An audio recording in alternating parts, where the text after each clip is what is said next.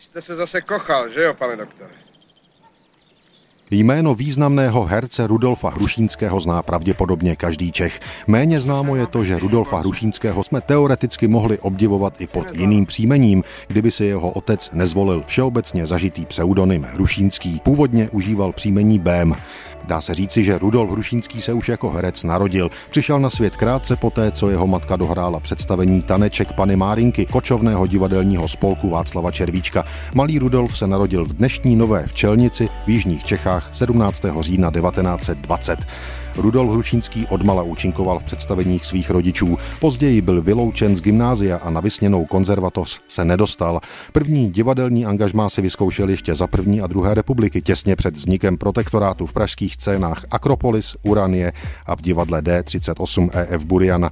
V době války a těsně po ní hrál Rudolf Hrušínský v divadle na Vinohradech, později v městských divadlech pražských. Od roku 1960 prakticky až do konce kariéry byl v angažmá v Národním divadle. Tvář a umění Rudolfa Hrušínského je ale především spojeno s českým filmem. Do svých 25 letých například stihnul 17. Velké role na stříbrném plátně ale začal sbírat až od 50. let minulého století. Co titul, to perla československé kinematografie.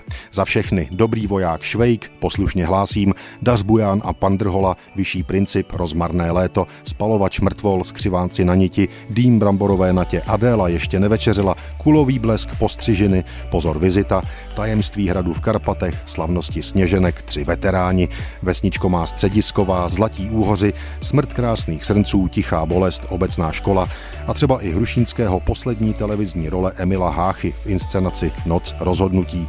I Rudolf Hrušínský patřil mezi Čechoslováky, jimž zkomplikovali život vládnoucí komunisté. V létě 1968 patřil mezi první signatáře Vaculíkových 2000 slov. Ani v době normalizace přes silný nátlak svůj podpis neodvolal.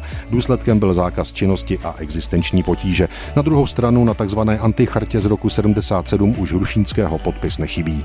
Listopad 89 Rudolfa Hrušínského zastihnul ve věku 69 let. Po volbách 1990 na dva roky usedl ve federálním schromáždění jako poslanec.